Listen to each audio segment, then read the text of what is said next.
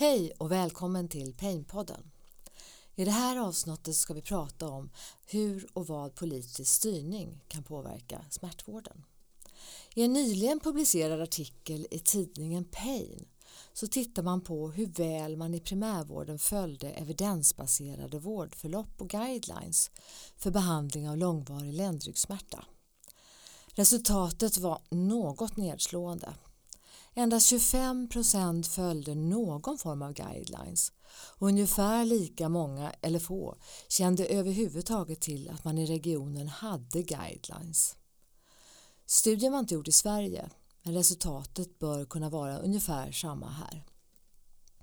Författarna sammanfattade resultatet med att det räcker inte att vården tar fram och håller sig till välgjorda guidelines. Det måste till medverkan och samverkan från policymakers och politiker för att ge vården en möjlighet att arbeta långsiktigt med till exempel kunskapsstyrning. I en paneldebatt tillsammans med politiker hösten 2019 diskuterade vi just smärtvården i Sverige skulle kunna bli bättre. Vi konstaterade då att det saknades smärtspecialister i stort sett i hela landet och inte bara med läkarkompetens. Att det saknades uppdrag för smärtvård, framför allt med långsiktighet att det saknades struktur för en god och jämlik smärtvård i flera regioner. Det bedrivs lite av ett så kallat fritt valt arbete gjort av eldsjälar. I det här avsnittet av Painpodden ska vi prata vad som menas med att alla har rätt till en god hälsa och vård utifrån sina behov för personer med långvarig smärta. Hur ska vi bedriva en jämlik smärtvård? Och hur ska den vara tillgänglig för alla de som har mest behov av smärtvård? Blir det de som redan kan se om sitt hus som kommer först i kön som kanske erbjuds vård med det vårdval för smärtrehabilitering som idag finns i Stockholm? Kan politiken vara med och hjälpa till att skapa bättre förutsättningar för såväl långsiktiga lösningar för smärtvården och ännu hellre för ett preventivt arbete så att vi ska kunna förhindra att långvarig smärta uppstår. Det och mycket mer ska vi prata om i det här avsnittet av Painpodden. Jag heter Gunilla Brodda Jensen och är smärtläkare. Idag samtalar jag med Anna Starbrink, liberal politiker och hälso- och sjukvårdsregionråd i Stockholm.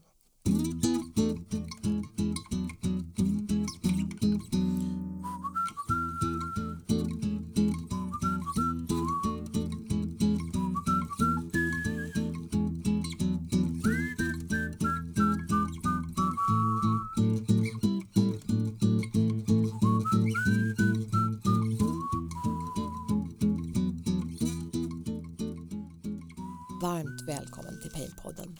Tack så mycket, väldigt roligt att vara här. Jag tänkte Anna, du och jag satt i samma debatt där i september förra året. Men jag tror att du behöver börja med att berätta lite vad, vad, du arbetar med som ett regionråd och vad politiker kan göra för, för någonting som vård. Ja, hälso och sjukvården är ju en demokratiskt styrd verksamhet. Den, den drivs eller finansieras av offentlig sektor och det betyder ju att det är förtroendevalda politiker som, eh, som styr. Och det, jag är, känner mig lite utlånad till demokratin. Jag har, var, föddes ju inte som politiker förstås utan har jobbat med helt andra saker och är tjänstledig från ett, ett jobb som, som tjänsteman i en kommun. Eh, men jag ville gärna engagera mig i samhällsutvecklingen och vara med och försöka bidra. Och hälso och sjukvårdsfrågor har engagerat och intresserat mig länge. Eh, och rollen som politiker det är ju förstås att vi ytterst är ansvariga för att fatta beslut eh, om inriktning, om budget och hur vi ska eh, forma framtiden eh, tillsammans. Men jag tycker att det finns andra delar i politik, politikeruppdraget som är minst lika viktiga och det är ju till exempel att föra dialog med både patienter och företrädare för profession och många, många andra. Att ta in många olika perspektiv. Men också att driva opinion och berätta vad vi vill och vilket samhälle vi vill skapa. Det låter ju så stort när man pratar om de stora visionerna men i vardagslag är det ju faktiskt väldigt, väldigt mycket konkreta beslut och ofta kokar det ner till olika av avtal som vi ska teckna Mm. med vårdgivare, privata eller offentliga. Mm. Bra, vi har, jag har med ett par patientrepresentanter här just av den anledningen för jag tror att vi måste lyssna mer därifrån. Ja, verkligen. Men, men nu pratar vi smärta och då skulle jag vilja höra lite, vad, hur ser du, vad är smärta för dig? Ja, det är ju en väldigt subjektiv upplevelse förstås. Och smärta det kan ju vara eh, ibland kan det vara rent känslomässigt att det gör fysiskt ont för att man är väldigt berörd av någonting eller ledsen eller förtvivlad eller så eller rädd. Eh, och sen är det ju den fysiska smärtan och det, det har väl alla känt mer eller mindre. Och jag tycker det är en så spännande fråga. Jag har tänkt mycket på det sen du bjöd in mig till den här podden för smärta kan ju vara någonting som ja, fångar uppmärksamheten och som skaver och irriterar eh, och som man kan göra någonting åt. Men smärta kan ju också vara någonting som bara tar över. Och när man får den typen av smärta som bara tar över då kan man ju inte tänka klart. Ingenting av det som är, är viktigt och roligt och ljust eller allvarligt i livet i övrigt får ju något utrymme när man har sådär riktigt, riktigt ont. Mm. Och då är det ju lätt att säga, ja men det, är väl, det där är väl ingenting. Eller hur? Ja, och det tror jag många känner. Man har långvarig smärta och man inte riktigt kommer till rätta med den. Att man blir betraktad som en jobb eller känner sig som en jobbig människa. Eh, och som kanske till slut blir desperat och söker vidare i vården. Och då är det ju så otroligt viktigt att man blir sedd och bemött. Även om man ju inte alltid kan få eh, bli fri från smärtan så måste man ju kunna få hjälp att hantera den. Och hitta strategier för att kunna ha ett liv också. Ja. Det, det är därför man behöver smärtvård tror jag. Ja. Det går inte att bara säga att det där klarar vården ändå. Därför det behöver vara någon som lite har megafon mot Mm. det här symptomet. Du, eh, håller du med om den här studien? Med att det är så liten andel som faktiskt använder guidelines som redan finns som är evidensbaserade, Ja. så här, baserade på vetenskap. Ja, jag, jag ifrågasätter inte den. Jag har också sett eh, studier på andra eh, områden där vi ser att den, eh, den kunskap som växer fram inte alltid används i vården som man skulle önska. Och Att det tar ofta lång tid att implementera eh, nya eh, arbetssätt eller nya metoder vad det kan vara. Och eh, det är därför jag tycker det är så otroligt viktigt att vi ser det här som en gemensam fråga för hela landet och att vi jobbar aktivt med kunskapsstyrningen och att det inte får bara bli eh, dokument och papper eh, utan att det faktiskt är verktyg som används i, i vardagen i vården i hela landet. För det är bara så, tänker jag, som vi också kan få en jämlik vård. Men, men hur ska då politi politiker eller politiken vara med och styra? Jag tänker vi är just nu mitt i covid och corona och där har ju professionen faktiskt tagit ett mycket större tag. Eh, och då tänker jag Ja, men samtidigt, vad kan och hur ska politiken arbeta så att det inte bara blir ja, nu ska vi jobba med det här och sen när det blir en ny regering eller en ny styrelse så, så byts det. Mm.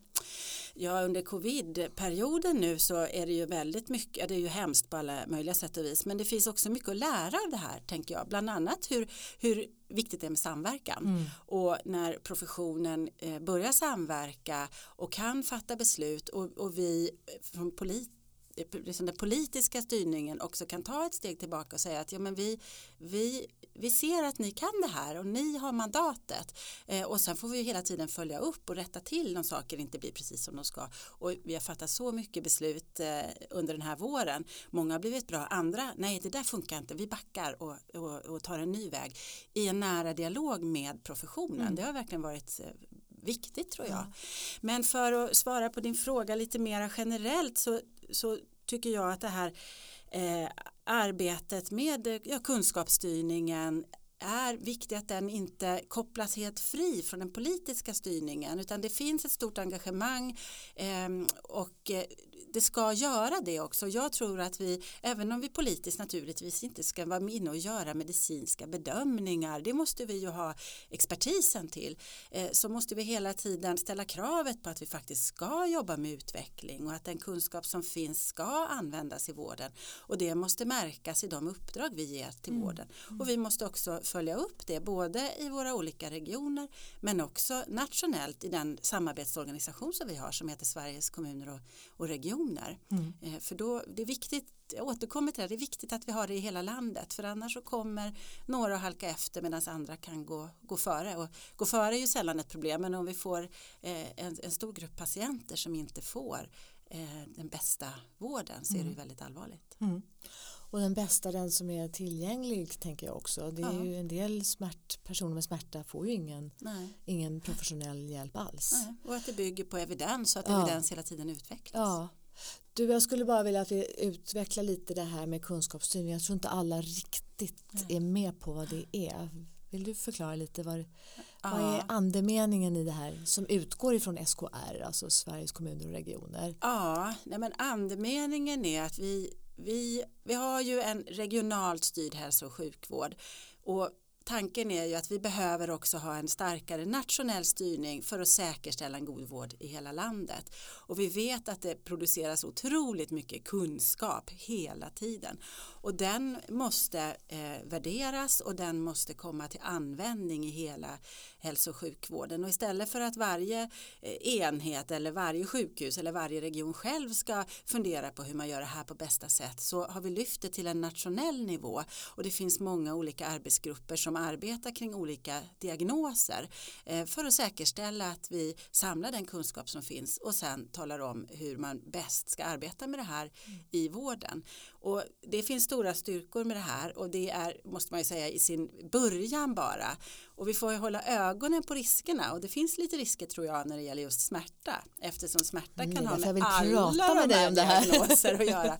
Så man kan inte bygga upp bara nya stuprör. Det tror Nej, jag är nej. jätteviktigt. Utan att vi också kopplar ihop eh, utifrån en, patientens eh, situation. Att vi Mm. kan inte betrakta oss människor som olika diagnoser utan vi är hela människor och vi kan ha många olika diagnoser och vi kan också ha problem som inte alls är kopplat till en diagnos. Jag kan verkligen se att det här är en lite svårighet för smärtområdet. För om det finns en kunskapsstyrningsorganisation för neurologiska tillstånd, ortopediska eller rörelseorganens tillstånd. Det är klart att de här personerna eller patienterna har ju ont. Och då skapar man en liten smärtorganisation där och en liten smärtorganisation där. Och sen ska vi försöka samarbeta. Det kan bli en ganska stor papperstiger av ett sånt här projekt. Precis och det, det måste vi ju hålla ögonen på för hela avsikten är ju att det ska vara ett värde, en hjälp för, eh, för professionen eh, och ett väldigt fint stöd förstås för patienterna. Men om vi i det värsta fallet så blir det ju bara jättemycket byråkrati och vi springer på möten och sådär och det är ju inte det vi ska lägga tiden på utan vi behöver ju eh, hjälpmedel, alltså verktyg. Mm. Verkligen, verkligen. Och få in det här med utbildningsdelen. För det tror jag också är viktigt för vårt område. Mm. Och där har du och jag pratat lite grann om att man kanske ska tänka lite nytt Mm. med vad gäller utbildning för smärtområdet till exempel. Mm. Så där finns det mycket att fundera på i den här kunskapsstyrningsorganisationen tror jag. Ja, och att det gäller många olika professioner Mm. också eh, och att det måste hänga ihop både eh, tänker jag i, i, den, i slutenvården och i öppenvården men också mellan olika professioner att man drar åt samma håll.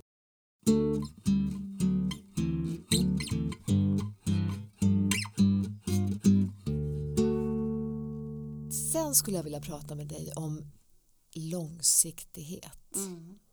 Eh, Det är ju väldigt lätt att starta projekt. Ja, det är alldeles för lätt Ja. att starta projekt. Där är vi också eniga.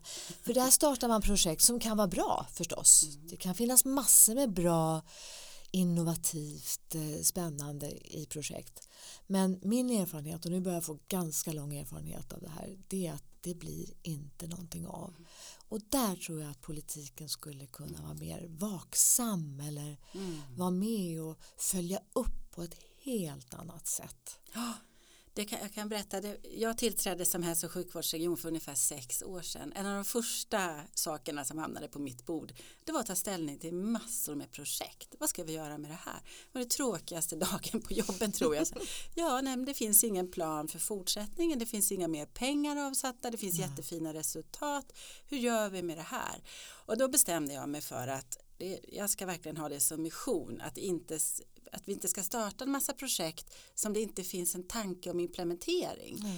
Om projektet inte visar bra resultat, ja då ska vi naturligtvis lägga ner. Det är fine eh, och det kan vara smärtsamt det också. Men vi ska ju använda det, för ibland behöver man ju starta pilotprojekt för att hitta formen för någonting. Men då måste det finnas en avsikt med en långsiktighet i det. Och, och det har ju varit offentlig sektors, ja, det det är en liten avart av politik tycker jag att det, det blir lätt så att ett politiskt initiativ slutar med ett projekt ja. men utan tanke på implementering så det måste vi försöka hålla oss långt borta ifrån och jag har också varit med och startat projekt men försöker vinnlägga mig om att det ska finnas en, en plan och att man måste komma ihåg det när man gör nästa års budget att den här fina verksamheten ska den fortsätta så måste den ha mera resurser. Mm. Lyckas vad, inte vad, vad är meningen med det här? Ja. Det, det är ja. mycket pengar som går åt. Mm, och det är klart att det är roligt för den här personen som startar ett projekt. Jag ser många väldigt bra projekt i smärtvården. Men sen blir man ju också väldigt frustrerad om man inte får pengar och verkligen fortsätta med mm, det. Mm. Och orken tryter verkligen. Ja, och att man ska sprida de goda exemplen. Mm. Om man skapar en ny vad det nu kan vara, ett nytt arbetssätt eller ett nytt sätt att möta patienterna. Ja, det är ju fantastiskt. Då måste man också ha en plan för hur man sprider det så att mm. det inte bara blir som ett litet tomtebloss. Ja. Mm. Och det gäller verkligen smärtvården. Jag vill mm. verkligen understryka det. I och med att vi är inte så tunga vad gäller olika alltså, apparater och så utan det mm. blir mm. projekt, arbetssätt etc.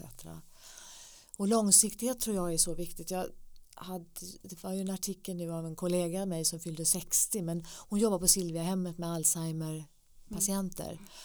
Och jag tror att där har de just fått det här genomslaget och den här långsiktigheten både vad gäller arbetssätt, utbildning av Silvia-sköterskor och också fått ett gehör för patientgruppen genom att ha möjlighet att jobba länge.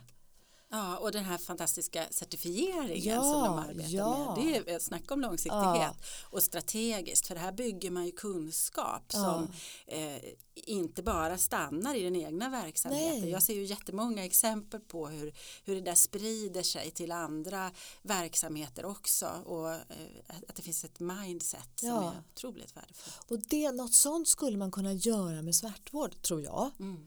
Om man får en liten puff politiskt. Mm. Därför att då blir det inte heller lika beroende av en eldsjäl så när den personen försvinner så finns det ingenting kvar. Nej. För så har vi levt tycker jag. Mm. under lång tid. Ja och det ser vi ju, det finns ju fantastiska eldsjälar och som ofta gör väldigt bra eh, insatser och verkligen kan ju driva fram en fantastisk utveckling på ett område men sen riskerar alltihop att falla om man bygger det för mycket, knyter det för mycket mm. till bara en individ. Så det gäller ju att jobba med strukturer hela tiden ja. så att det finns en, mm en långsiktighet i det också. Så. Politiken har lite problem med långsiktigheten ja. för vi jobbar så ofta i mandatperioder. är, man har liksom fyra år på sig och eh, då vill man rivstarta när man just mm. har blivit vald och tillträtt och sen måste det liksom vara genomfört eh, efter fyra år och det sista halvåret är det ny valrörelse så att man har så, det känns ofta som man har så lite tid. Då är ju knepet att försöka skapa allianser eh, med andra partier så att man bygger en långsiktighet och att fina saker kan överleva även ett eh, maktskifte. Ja, för det här skulle ju kunna spara pengar tror jag mm. med långsiktighet. Mm. Det är väldigt dyrt att starta upp och ta ner, starta upp och ta ner. Ja, det är det. Och så finns det ju människor som ja. påverkas av det, både i professionen som också måste ha en långsiktighet och en mm. kontinuitet, men framförallt patienter förstås. Mm.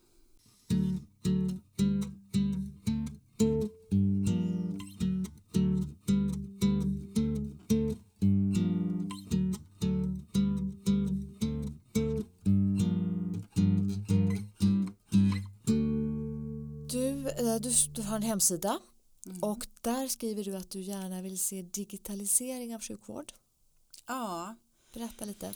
Ja, digitalis alltså digitala verktyg kan ju vara eh, fantastiska, rätt använda, både för att möta patienter men också för att ge medarbetare moderna arbetsverktyg. Mm. Men det är ju inte antingen eller, antingen traditionell vård eller vård i digital form, utan vi behöver ha eh, båda delarna. Och jag tycker det har blivit tydligt den här våren också under covid-19. Att vi har ju jobbat och funderat mycket kring digitalisering och varit lite eh, oroliga för hur vi ska finansiera och blir det ett mervärde på, för patienterna och så. Eh, och jobbat med strukturer och modeller för detta och sen plötsligt kom den här pandemin och då fick vi ju verkligen anledning att i skarpt läge testa det här för det är ju många patienter som behöver ha kontakt med vården men inte vill eller kan ta sig till vården med de rekommendationer mm. att vi inte ska röra oss i samhället på det sätt som vi brukar. Eh, och det blir väldigt spännande att utvärdera allt det här men redan nu så ser vi att eh, eh det som jag lite fördomsfullt tänkte att äldre personer kommer inte riktigt nappa på det här så har det inte blivit. Det är ju väldigt många i mm. alla åldrar som använder det här nu. Mm. Men det är otroligt viktigt att vi inte exkluderar eh, människor och bara låser igen en, en annan dörr därför att vi öppnar det digitala. Nej. Och just för våra patienter, alltså personer med långvarig smärta, med smärta så är det ju undersökning i ett tidigt skede mm. är jätteviktigt. Mm. Både för att få en, en tillit till varandra men också för att förstå mm. var, var sitter smärtan som mm. mest. Mm. Men jag tror också på, på bra telehealth eller digitalisering. Ja, och digitalisering det är ju vårdmöten, alltså möten med, med patienter, det är verktyg mm. för medarbetarna för en bra arbetsmiljö. Eh, men det kan ju också vara behandling som man får stöd i med digitala verktyg. Mm. Så att det, det, är ju svårt att ringa in och säga vad är digitalisering mm. i vården för det är ju väldigt, väldigt många olika saker. Mycket appar finns det och mm. där ser jag många appar inom vår värld, smärta finns det massor. Tänk, har ni tänkt eller tänker du någonting kring det är lätt att hitta på appar, det är lätt mm. att introducera appar med ganska bra material men sen ska det uppdateras. Mm. Ja, och det ska kvalitetssäkras tycker jag. För det är klart att utan en ordentlig eh, tanke om eh, patientsäkerhet och eh, evidens och så så riskerar vi ju både skapa eh, mer ohälsa mm. till slut men också att göra av med väldigt mycket pengar. Så att mm. kvalitetssäkring, någon sorts eh, kvalitetsstämpel önskar jag mig på, på appar. Mm. Eh, och det är, just, det är ju också lätt hänt att det blir ett projekt så skapar man en app. Men hur fyller man på det där? Och det måste ju vara en del av, eh, av vardagens arbete i vården. Lika självklart som att man utvecklar andra saker. Eh, vad det nu kan vara, medicinteknik eller utrustning av olika eh, slag och, och behandlingsmetoder. Lika självklart måste man naturligtvis hålla efter den här appfloran och se till att den är mm. up to date. Jag, jag eh, tänker ju att när personer kommer till mig i alla fall med långvarigt smärttillstånd då har de ju oftast inte gjort för få undersökningar snarare eh, för många det är ju upp till var och en att bedöma men man har gjort väldigt många undersökningar röntgenundersökningar ganska avancerade sådana och de är mm. dyra mm. Eh, de är dyra för samhället och så kanske de tar plats för, för någon annan som faktiskt skulle behöva den här undersökningen bättre. Mm. Jag, jag skulle verkligen vilja höra dig. Tänk, så kan, skulle man kunna hur kan vi få till en smärtvård som faktiskt minskar det här doktorshopping eller mm. vi ser att över 30% av de som går till det vårdval som finns i Stockholm för smärta mm. de går till en, ytterligare ett vårdval och mm. ytterligare ett vårdval de bara blir rundgång mm. Jag tänker att det finns en verkligen förståelig mänsklig desperation i detta. Eh, att man inte känner att man får hjälp, att man inte känner att man blir sedd.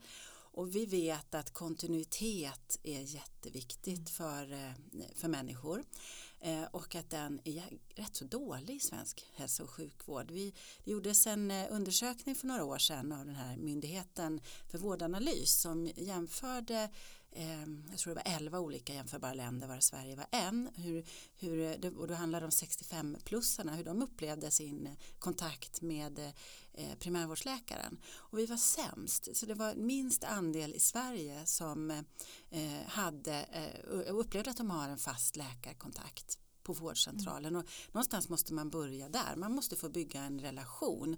Och ibland är det ju det är diffust och det krävs ganska mycket för att man ska kunna ringa in problemet kring smärta. Eh, och då är det ju orimligt att man skickar runt en person till, som, som aldrig riktigt någon tar tag i. Så jag skulle ju vilja se primärvårdsläkaren som navet i, i vården och som mm. verkligen hjälper patienten vidare och följer upp hur har det gått nu då och, och, och ser till att man söker vidare i rätt riktning och att patienterna inte blir alltför jag får liksom själv irra omkring i ett jättestort och komplext sjukvårdssystem. Mm. Och det ser ju olika ut i landet hur man har organiserat sjukvården och i Stockholm har vi eh, som du sa ett vårdval så man som patient kan, kan välja vem man vill gå till när man behöver eh, vård. Och jag är inte riktigt nöjd med hur det där fungerar heller. Jag ser också att patienter inte riktigt får eh, får den hjälp de behöver och, och många vill ju såklart ha bot och det finns inte alltid men då måste man ju kunna känna förtroende för att vården ändå finns här för att hjälpa mig att kunna hitta verktyg och leva med det här och strategier för att, för att livet inte ska bli så här färglöst som det blir när man har ont. Så att vi behöver titta över det och jag tycker att det är en viktig sak också i med det politiska arbetet. Man kan vara lite eftertänksam och ödmjuk och inte bara låsa fast sig vid att eh, det vi införde ska vara precis orört utan det behövs förändringar. Det här är ett sådant område. Mm. Jag tror att vi behöver eh, formulera uppdrag mycket tydligare och jag tror att vi behöver stärka eh, primärvårdskopplingen mycket, mycket mer. Mm. Mm. Jag är enig därför att jag ser också att de vårdvalsenheter nu som erbjuder smärtrehabilitering i Stockholm eh, vi har ju inte någon som helst samsyn där. Det är, är väldigt olika och igen är det lite, man får göra lite som man vill mm. faktiskt. Mm. Ja, och där behövs, tänker jag, både en politisk styrning med hur uppdrag formuleras, men det behövs också ett arbete kring eh, implementering av evidens och nya arbetssätt mm. som blir jämlikt.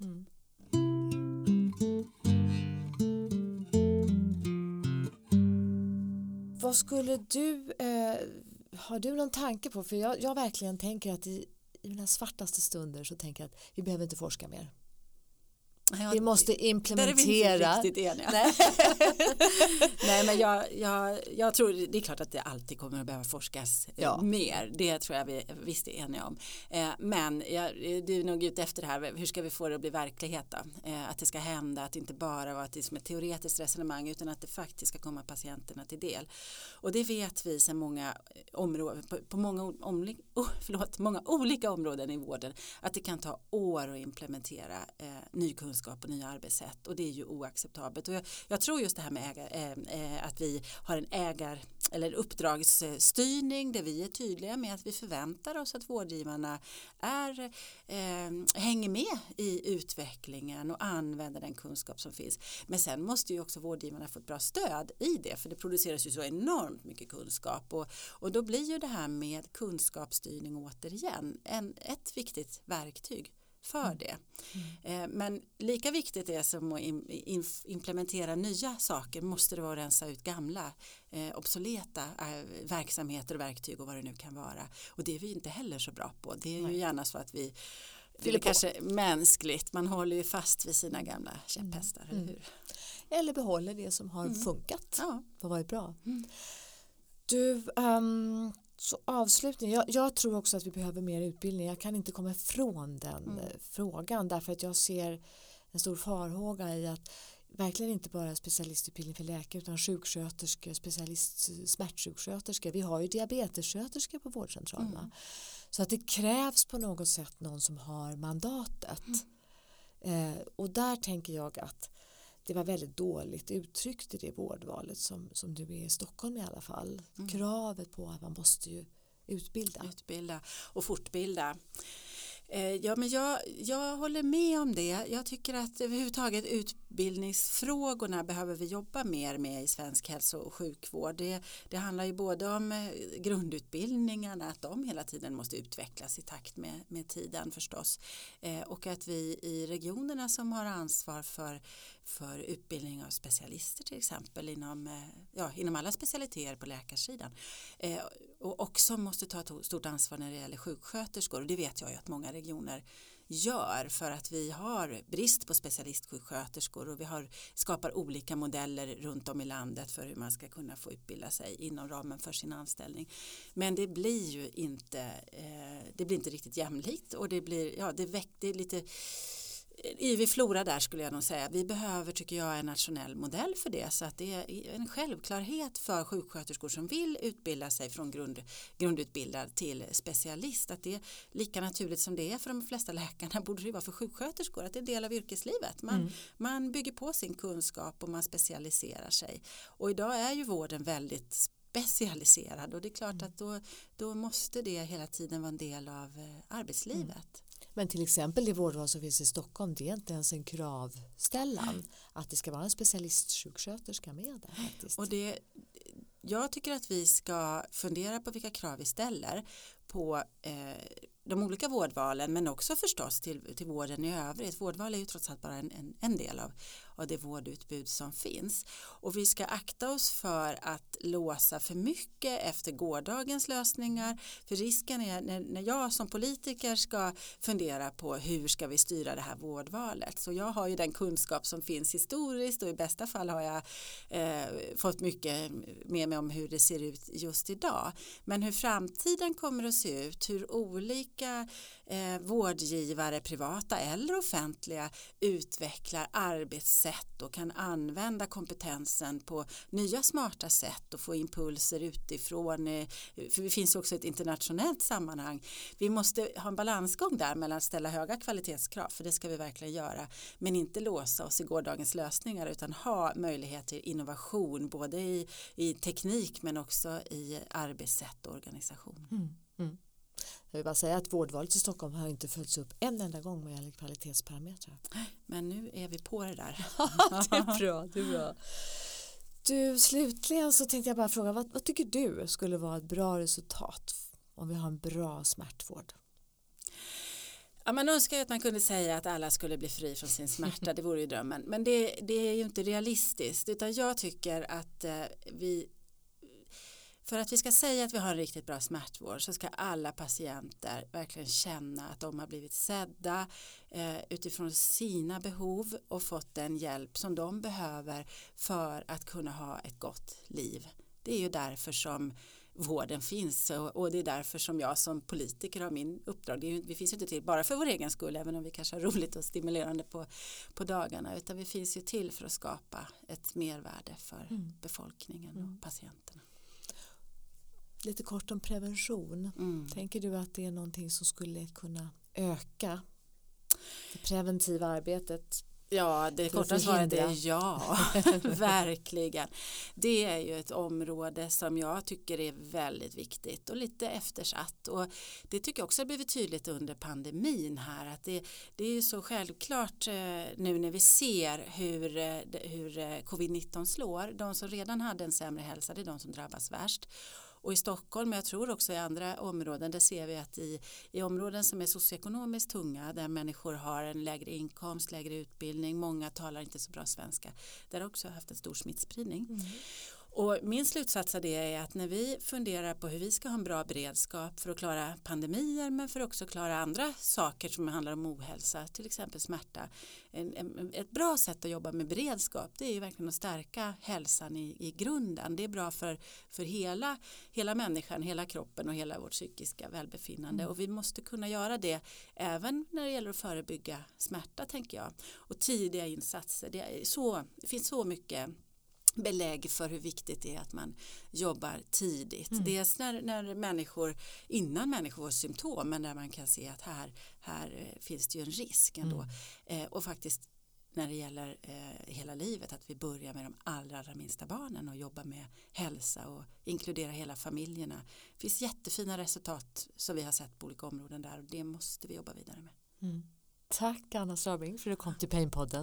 Jättebra samtal. Mm. Tack. Tack. Thank you.